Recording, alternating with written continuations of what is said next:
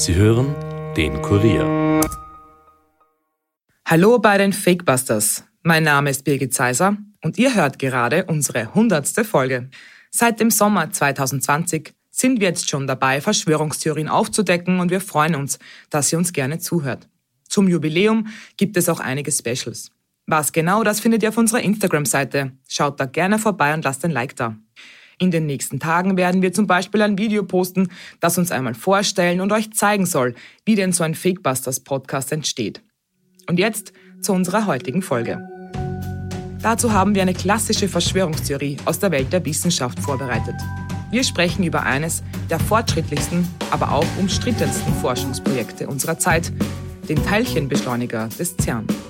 In der Schweiz in der Nähe von Genf befindet sich eine Maschine, die uns die Welt erklären soll. Der Teilchenbeschleuniger, auch Weltmaschine genannt, erforscht Elementarteilchen. So soll erklärt werden, wie unser Universum einst entstand. Aber ist diese Forschungseinrichtung ein Frevel, so wie viele Kritiker glauben? Könnte die Maschine ein schwarzes Loch öffnen und die Erde verschlucken? Hat der Teilchenbeschleuniger vielleicht sogar schon das Tor in eine andere Dimension geöffnet? Die Fakebusters versuchen heute, in diese komplizierte Materie einzutauchen und herauszufinden, was möglich ist und ob es wirklich Grund zur Sorge gibt. Bleibt skeptisch, aber hört uns gut zu.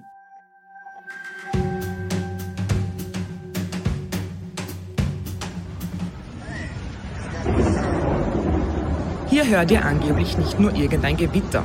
Auf diesem TikTok-Video sieht man hunderte extrem helle Blitze dichte Wolken erhellen. Und es soll auch gar kein Gewitter sein, was hier dokumentiert ist. Viele glauben, dass sich hier gerade das Tor in eine andere Dimension öffnet. Das Material stammt aus dem Jahr 2016 und ja, es stimmt, dass sich zu diesem Zeitpunkt in der Nähe des CERN eine riesige Gewitterzelle entladen hat. Das Video selbst kann aber schnell als Fake ausgemacht werden, denn die Sirenen, die im Hintergrund zu hören sind, sind nicht die von Schweizer Einsatzkräften. Dennoch ging das Video viral Viele glauben, dass die Wissenschaftler des CERN mit dem Teilchenbeschleuniger das Tor in eine andere Dimension geöffnet haben. Aber was ist das CERN eigentlich und wieso gibt es so viele Verschwörungstheorien rund um diese Forschungseinrichtung? Wir werden uns den Teilchenbeschleuniger später von einem Physiker ganz genau erklären lassen. Ich möchte aber als Start in diese Folge einmal kurz beschreiben, warum denn so viele Menschen Angst vor den Experimenten dort haben. Die Conseil européen pour la recherche nucléaire, kurz CERN, liegt in der Schweiz in der Nähe von Genf und der französischen Grenze. Seit 1955 wird dort geforscht. Es ist die größte Einrichtung der Welt, wenn es um Teilchenphysik geht. 23 Mitgliedstaaten sind an den Forschungen beteiligt. Ein kleiner Fun-Fact am Rande. In CERN wurde einst das Internet erfunden. Es hätte ursprünglich nur als Kommunikationstool für die vielen Wissenschaftler vor Ort dienen sollen. Insgesamt arbeiten nämlich mehr als 3400 Menschen am CERN. 14.000 Wissenschaftler aus insgesamt 85 Nationen sind an den Experimenten beteiligt. Würden wir jetzt nach dem Grundsatz gehen, Mitwisser verderben die Verschwörung, könnten wir die Folge an dieser Stelle eigentlich gleich beenden. Aber wie immer glauben die Kritiker natürlich, dass es nur ein kleiner Kreis der Forscher ist, die an den verwerflichen Experimenten beteiligt sind. Also weiter im Text. Ursprünglich sollte die Forschungseinrichtung zum Thema Kernenergie forschen. Bald experimentierte man aber mit Teilchenbeschleunigern. Im Jahr 2008 ging dann der LHC, der Large Hadron Collider, in Betrieb. Er ist die größte Maschine, die je von Menschenhand gebaut wurde. Es handelt sich um einen 27 Kilometer langen, unterirdischen, ringförmigen Tunnel, in dem sich eine Vakuumröhre befindet, also sozusagen ein luftleerer Raum. Darin werden Protonen auf nahezu Lichtgeschwindigkeit beschleunigt und absichtlich zur Kollision gebracht. Durch den Zusammenstoß entstehen neue Teilchen. Manche, die man schon kennt, manche, die noch unerforscht sind. Und genau das ist das Ziel. Man will dadurch den Urknall simulieren und herausfinden, aus welchen Teilchen unser Kosmos entstanden ist. Dass bei den Experimenten Dinge entdeckt werden, die der Menschheit nachhaltig schaden könnten, ist schon seit Bekanntwerden des Baus des LHC kritisiert worden. Auch Wissenschaftler machten sich Sorgen darüber, was passieren könnte, wie zum Beispiel der Biochemiker Otto Rössler. Er äußerte sich öffentlich dazu. Er habe Angst, dass durch die Kollisionen kleine schwarze Löcher entstehen könnten. Wie schon gesagt, lassen wir uns das später noch ganz genau von einem Physiker erklären. Aber wieder nur eine kurze Erklärung. Ein schwarzes Loch hat keine Materie wie ein Planet oder ein Stern. Die Materie ist in sich zusammengefallen. Aktive schwarze Löcher saugen Materie aus ihrer Umgebung auf und werden so immer schwerer. Ihr Einflussbereich vergrößert sich dadurch noch und sie können sich neue Materie holen. Sie im Weltall zu finden ist extrem schwierig, weil sie kein Licht ausstrahlen. Tatsächlich konnte erst 2022 das erste Bild eines schwarzen Lochs in unserer Heimatgalaxie der Milchstraße aufgenommen werden. Und was Sie jetzt hört, ist eine Audioaufnahme eines schwarzen Lochs. Die NASA konnte nämlich Druckwellen im Perseus Galaxiehaufen akustisch übersetzen.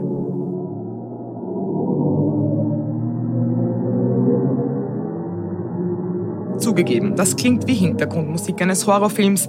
Vielleicht ist die Angst vor CERN auch deshalb so groß. Und damit kommen wir jetzt zu LHC-Kritiker Rössler zurück. Er äußerte Bedenken, dass bei der Kollision in CERN kleine schwarze Löcher entstehen könnten. Und das stimmt auch. Wissenschaftler wie Stephen Hawking gingen davon aus, dass diese Löcher aber sofort wieder in sich zerfallen. Rössler glaubt hingegen, dass die Löcher, wie sie es auch im Universum tun, sich weiter ausbreiten und die Erde verschlucken könnten. Ein Team rund um Rössler reichte deshalb sogar eine Klage am Europäischen Menschenrechtsgerichtshof ein, die verhindern sollte, dass die Experimente starten. Das Gericht wies die Klage aber ab. Um das besser einordnen zu können, ist es wichtig zu wissen, dass all diese Diskussionen rund um den Teilchenbeschleuniger vor seiner Inbetriebnahme 2009 geführt wurden. Und dann passierte nichts. Die Welt wurde nicht von einem schwarzen Loch verschluckt. Sechs Jahre später gingen die Debatten dann wieder los. Der Teilchenbeschleuniger sollte nämlich 2015 mit höherer Geschwindigkeit in Betrieb genommen werden. Gekonnt vermarktet wurde die Angst vor der Wissenschaft zum Beispiel vom Sender RTL. Dort drehte man nämlich den Film Helden, der 2013 ausgestrahlt wurde und genau das Schreckensszenario, vor dem viele Menschen Angst hatten, zum Thema machte.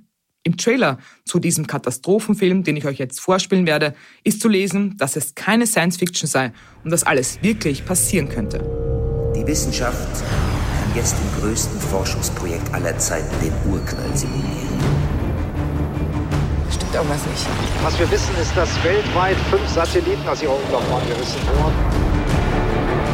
Wie es aussieht, haben die eine so gigantische Dichte erzeugt, dass ein schwarzes Loch entstanden ist. Rechnen Sie mit dem Schlimmsten. Man sieht Flugzeuge und Satelliten zu Boden stürzen, hinab auf eine zerstörte Welt. Dieser Film hat bestimmt vielen Menschen Angst gemacht, obwohl er meiner Meinung nach nicht besonders gut ist. Aber darum soll es jetzt gar nicht gehen. Science Fiction wie diese regt natürlich die Fantasie von Verschwörungstheoretikern an und die tun ihre Meinung bekanntlich gerne laut kund. Auf verschiedenen Webseiten und YouTube wurden beispielsweise führenden Wissenschaftlern des CERN, wie Sergis Bertolucci, folgende Worte in den Mund gelegt. Ein ranghoher Mitarbeiter am Large Hadron Collider sagte, die gewaltige Maschine werde möglicherweise bislang unvorstellbare wissenschaftliche Phänomene erschaffen oder entdecken, wie beispielsweise eine zusätzliche Dimension. Vielleicht kommt etwas durch diese Tür oder wir schicken etwas durch sie hindurch. Der rechte, mittlerweile verstorbene Verschwörungstheoretiker Ernst Köwing ging sogar noch weiter und schrieb das. Was soll damit bezweckt werden? Der Versuch, dunkle Materie zu erzeugen und Phänomene wie Raumzeitbrüche zu erzeugen, sind wohl nur die Oberfläche des Ganzen. Es handelt sich wohl um einen von den Illuminaten und dem Vatikan kontrollierten Raumhafenverstärker beziehungsweise um eine Manipulationsanlage. Tja, ohne Illuminaten kommt wohl keine Verschwörungstheorie aus. Und über die Zeitmaschine des Vatikans, den Chronovisor, haben wir auch schon mal eine Folge gemacht. Hört da gerne rein. Aber man sieht hier wieder, welche Auswüchse solche Theorien haben können. Das wurde auch 2016 sichtbar, wie die Bild-Zeitung berichtete. Es ist vermutlich nur ein übler Scherz, doch dieser hat jetzt böse Folgen. Ein Amateurvideo vom renommierten Genfer Forschungszentrum CERN sorgt im Netz für Aufruhr. Die Aufnahmen zeigen die vermeintliche Hinrichtung einer Frau direkt vor der Shiva-Statue am Zentrum. Die mit Kutten vermummte Gruppe marschiert auf den Platz. Einer Frau wird das Gewand abgenommen, sie legt sich auf den Boden, dann sieht es danach aus, als würde sie mit einem Messer erstochen. Menschen in Kutten, die ein Opferritual vor CERN inszenieren. Das passte Verschwörungstheoretikern natürlich perfekt ins Bild.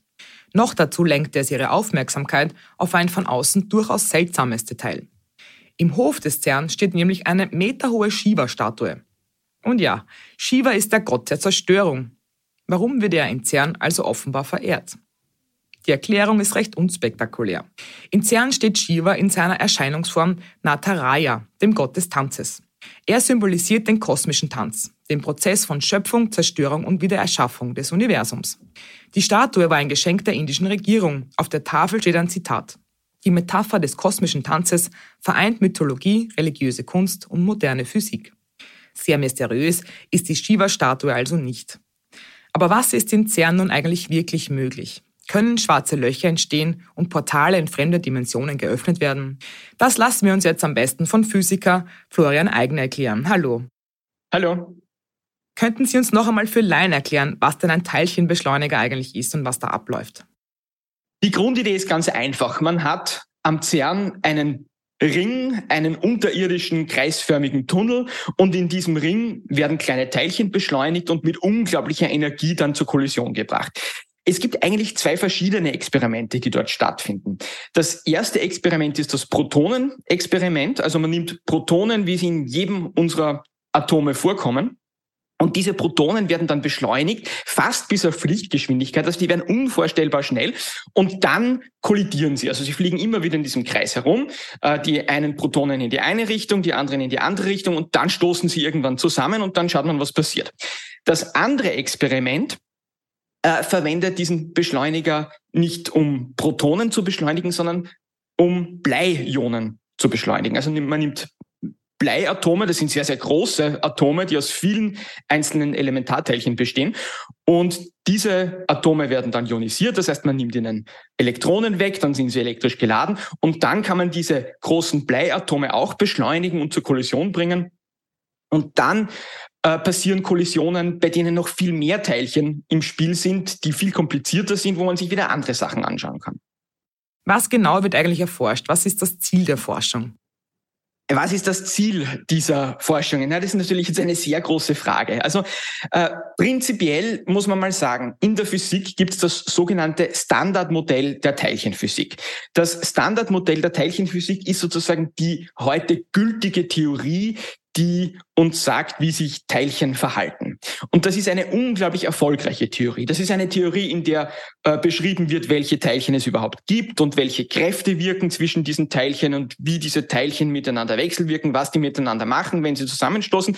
Und diese Theorie, die über Jahrzehnte entwickelt worden ist, ist unglaublich erfolgreich. Also wir haben als Physiker ein Modell in der Schublade, das viele, viele Experimente großartig beschreibt. Also es gibt unzählige Experimente, deren Ergebnis man wahnsinnig präzise berechnen kann mit Hilfe dieses Standardmodells der Teilchenphysik. Also äh, stimmt nicht nur so ungefähr, sondern es stimmt hochpräzise in vielen verschiedenen Fällen. Das heißt, wir wissen, dieses Standardmodell der Teilchenphysik ist mal sicher nicht falsch. Es funktioniert so oft. Da ist sicher viel, viel Wahrheit drin. Wir wissen aber auch, es ist nicht die volle Wahrheit. Es gibt nämlich Dinge, die das Standardmodell der Teilchenphysik eben nicht erklären kann. Und da gibt es verschiedene Aspekte. Ein Aspekt ist, es enthält die Gravitation nicht. Es enthält alle anderen Naturkräfte, aber die Gravitation kommt in diesem Modell nicht vor. Das ist meistens nicht schlimm, weil Gravitation bei kleinen Teilchen normalerweise keine große Rolle spielt, aber es ist trotzdem irgendwie ein Schönheitsfehler an diesem Modell.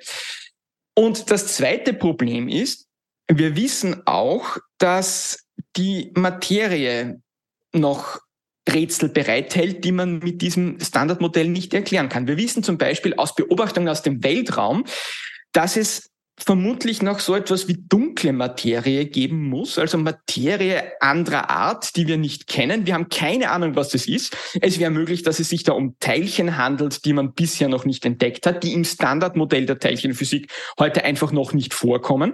Aber sicher weiß man es nicht. Also es gibt da noch große Fragezeichen. Und jetzt war eigentlich die Grundidee am CERN, am LHC, zu sagen, wir wollen jetzt dieses Standardmodell der Teilchenphysik ganz genau unter die Lupe nehmen. Wir wollen schauen, ob es wirklich stimmt in all seinen Aspekten. Und, das war natürlich auch eine große Hoffnung, wir wollen vielleicht über dieses Standardmodell hinausgehen. Also, als man diesen Teilchenbeschleuniger gebaut hat, hatte man natürlich auch so ein bisschen den Wunsch im Kopf, vielleicht entdecken wir etwas Verrücktes. Vielleicht stoßen wir auf Teilchen, von denen sich bisher noch keiner vorstellen konnte, dass es die überhaupt gibt. Ja, was ist wirklich passiert?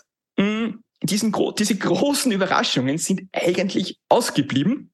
Die Messungen am LHC haben sich eigentlich entpuppt als gewaltiger Triumph für das Standardmodell. Also was man gemessen hat, passt wunderbar zum Standardmodell, das man bereits kannte. Es ist eigentlich ein Grund zur Freude für die Physik.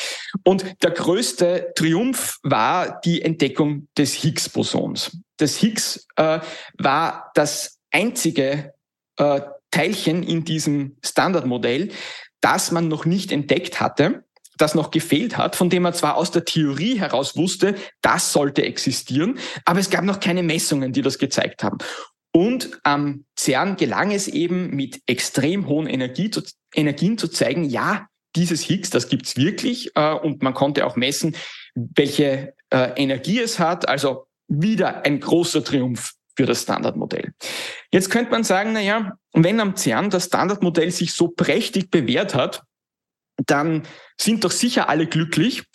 Aber so ist es eben nicht, denn eigentlich hätte man sich ein bisschen gewünscht, dass es nicht so gut funktioniert, dass man auch auf Dinge stößt, die sozusagen die nächste Stufe der Physik eröffnen, die uns sagen, wo das Standardmodell geändert werden muss, verbessert werden kann, um eben die Dinge zu erklären, die ich vorhin erwähnt habe, die heute noch nicht so ganz erklärt, erklärbar sind. Es gibt zum Beispiel die sogenannte Supersymmetrie, das ist eine Theorie, die davon ausgeht, dass es noch weitere Teilchen gibt, sogenannte supersymmetrische Partnerteilchen zu den Teilchen, die wir bereits kennen. Und manche Leute haben gedacht, naja, am CERN vielleicht schafft man es, dass man solche zusätzlichen supersymmetrischen Teilchen nachweisen kann, dass man die findet bei diesen Teilchenkollisionen. Das ist bisher nicht gelungen. Das ist ein bisschen eine Enttäuschung. Also man könnte sagen, in gewissem Sinn stimmt die Physik zu gut in diesem Fall, um die Physikerinnen und Physiker auf der ganzen Welt wirklich zufriedenzustellen. Viele Menschen haben ja Angst, dass bei der Forschung schwarze Löcher entstehen könnten. Aber in Wirklichkeit würden die Wissenschaftler das ja sogar begrüßen, stimmt das? Ja, diese alte Geschichte mit den kleinen schwarzen Löchern, die angeblich entstehen beim CERN. Das war schon ein riesengroßes Thema, als der LHC eröffnet wurde, wo Leute gemeint haben, das sollte man verbieten, das ist zu gefährlich, weil wer weiß, was da passiert, wenn man da neue Physik ausprobiert, vielleicht geht die Welt unter. Ähm, ja, also diese Gefahr äh, ist nicht gegeben, das kann ich gleich mal spoilern vorweg. Ähm, das mit den schwarzen Löchern ist tatsächlich eine interessante Idee. Zunächst, nach allem, was wir heute wissen über Gravitation und schwarze Löcher, passiert das nicht. Also ich kenne niemanden in Physikerkreisen, der das glaubt. Es stimmt aber, dass es gewisse hypothetische Theorien gibt, ganz verschrobene, seltsame Theorien, die sagen, es könnte theoretisch sein, dass bei solchen Teilchenkollisionen winzig kleine, mikroskopisch kleine schwarze Löcher entstehen. Ja, also die Idee ist nicht vollkommen unwissenschaftlich. Ich, wie gesagt, kenne niemand, der das glaubt. Es ist nicht anzunehmen, absolut nicht. Aber man kann mit dem Gedanken mal spielen. Ja? Also man muss wirklich dazu sagen, das ist eine verrückte Idee. Es ist ein bisschen so, wie wenn ich überlege, ähm, ich habe eine gute Theorie, wie mein Kühlschrank funktioniert, nämlich ich mache die Tür auf, ich gebe was rein und dann wird's kalt. Äh, und jetzt kann es aber sein, dass meine Theorie falsch ist und ich gebe heute einen Apfel in meinen Kühlschrank und mache die Tür zu und der mh, mm, verwandelt sich im Kühlschrank in einen Schneeleoparden. Und wenn ich das nächste Mal den Kühlschrank aufmache, dann springt mich ein Schneeleopard an. Das ist eine alternative Theorie meines Kühlschranks. Ich glaube nicht, dass das stimmt. Es ist sehr, sehr unwahrscheinlich, aber ich kann ja mal probeweise drüber nachdenken, ob es so sein könnte. Und ungefähr auf diesem Niveau kann man sich diese Theorien über schwarze Löcher vorstellen. Nein, es ist nicht anzunehmen, aber denken wir mal probeweise drüber nach, was denn wäre, wenn es so sein könnte. Gut, okay. Also angenommen, unsere bekannten Theorien über schwarze Löcher und Gravitation stimmen nicht, sondern es gibt irgendwelche anderen exotischen Theorien und deswegen entstehen tatsächlich schwarze Löcher am CERN. Selbst wenn das so wäre, und wie gesagt, es ist hochhypothetisch und nicht anzunehmen, selbst wenn das so wäre, wäre das kein Problem, denn wir wissen, manche Dinge zuverlässig über schwarze Löcher und eins davon ist, dass sie verdampfen können.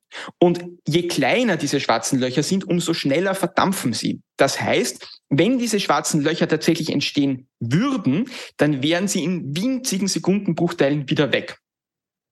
Wäre das so, wäre das wirklich super. Also das wäre eine unglaublich spannende Sache. Das wäre tatsächlich ein Ergebnis, das uns neue Physik bringen würde, das uns neue Informationen bringen würde, um neue, bessere Theorien zu entwickeln.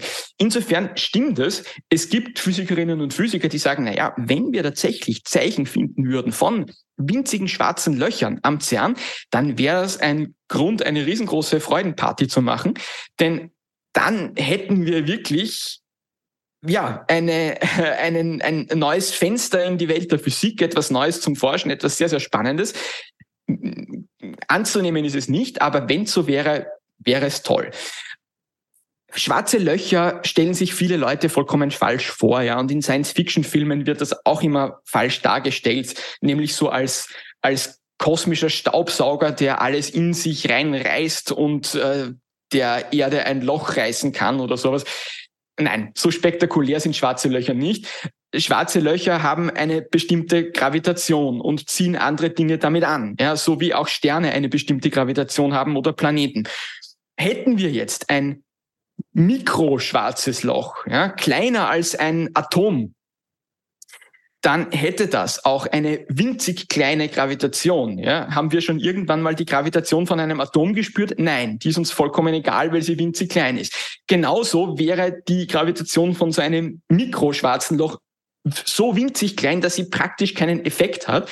Und dieses schwarze Loch könnte uns egal sein. Jetzt kann man noch immer sagen, was ist aber, wenn das alles falsch ist und wenn wir hier irgendwas trotzdem übersehen haben und wenn durch irgendeine dumme Sache, die man nicht bedacht hat, diese schwarzen Löcher doch gefährlich sind. Ja? Also da sind wir jetzt schon äh, hinter verschiedenen, mehreren Schritten von Unmöglichkeit oder Unwahrscheinlichkeit. Ja? Aber selbst wenn all diese Sicherheitswände sozusagen einbrechen, was ist dann? Gut, selbst wenn das der Fall ist, selbst wenn wir irgendetwas übersehen haben, können diese schwarzen Löcher trotzdem nicht gefährlich sein, aus einem weiteren Grund. Und dieser Grund ist, es gibt nicht nur extrem schnelle Teilchen, die im CERN aufeinanderstoßen, sondern es gibt so schnelle Teilchen auch in der Natur.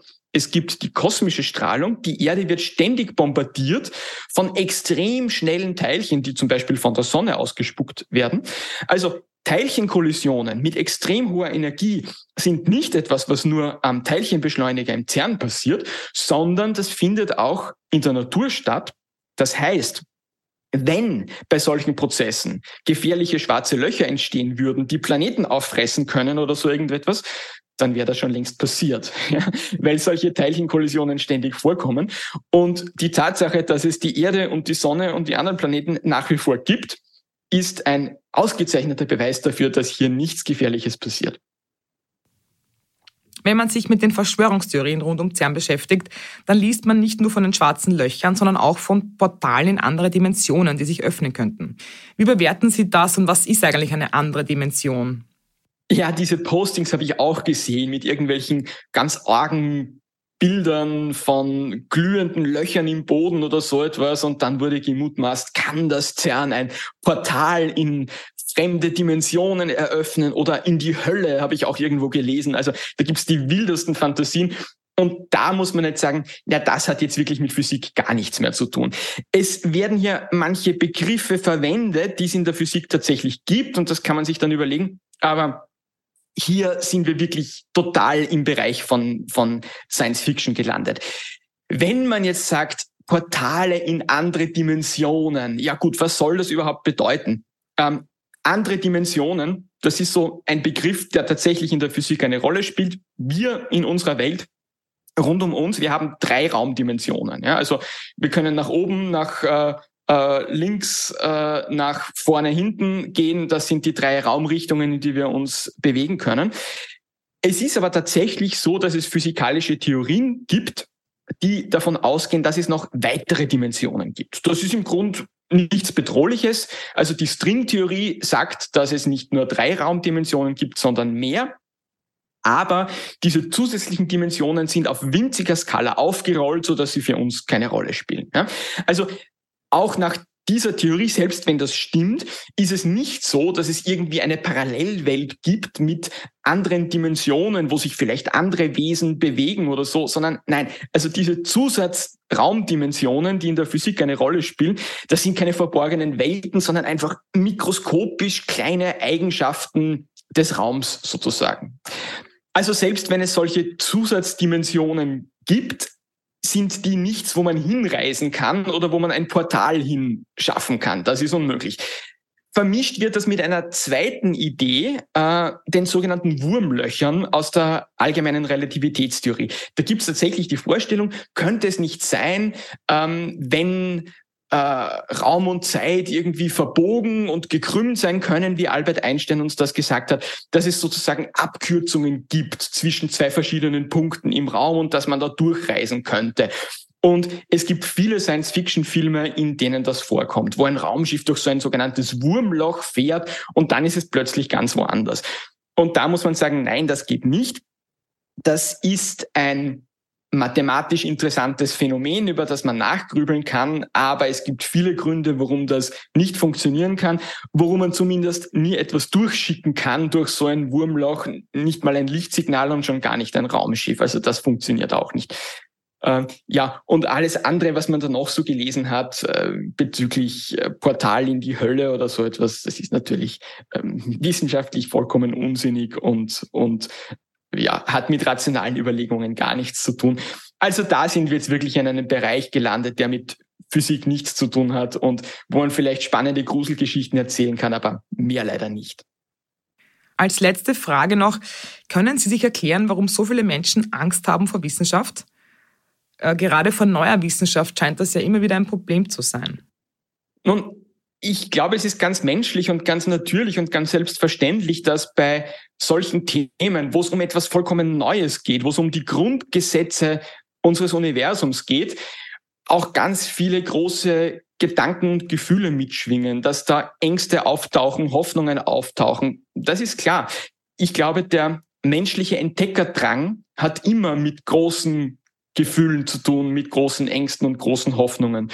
Und als vor ein paar hundert Jahren äh, man noch nicht wusste, wie die Erde ausschaut und was passiert, wenn man mit dem Schiff irgendwie ganz weit rausfährt, ob da man vielleicht auf einen neuen Kontinent stößt oder auf bösartige Seeungeheuer, waren vielleicht ähnliche Gefühle im Spiel. Da hatte man auch irrationale Ängste, äh, dass man da irgendetwas vollkommen Unbekanntes entdeckt und dann, ich weiß nicht, von der Erde runterfällt oder gefressen wird oder sonst irgendwas. Ich glaube, das ist ganz normal, dass überall dort, wo man Forschungsneuland betritt, man mal seine Gedanken losgaloppieren lässt und dann vielleicht auch auf Ideen kommt, die ein bisschen blöd sind. Das ist okay, das darf auch sein.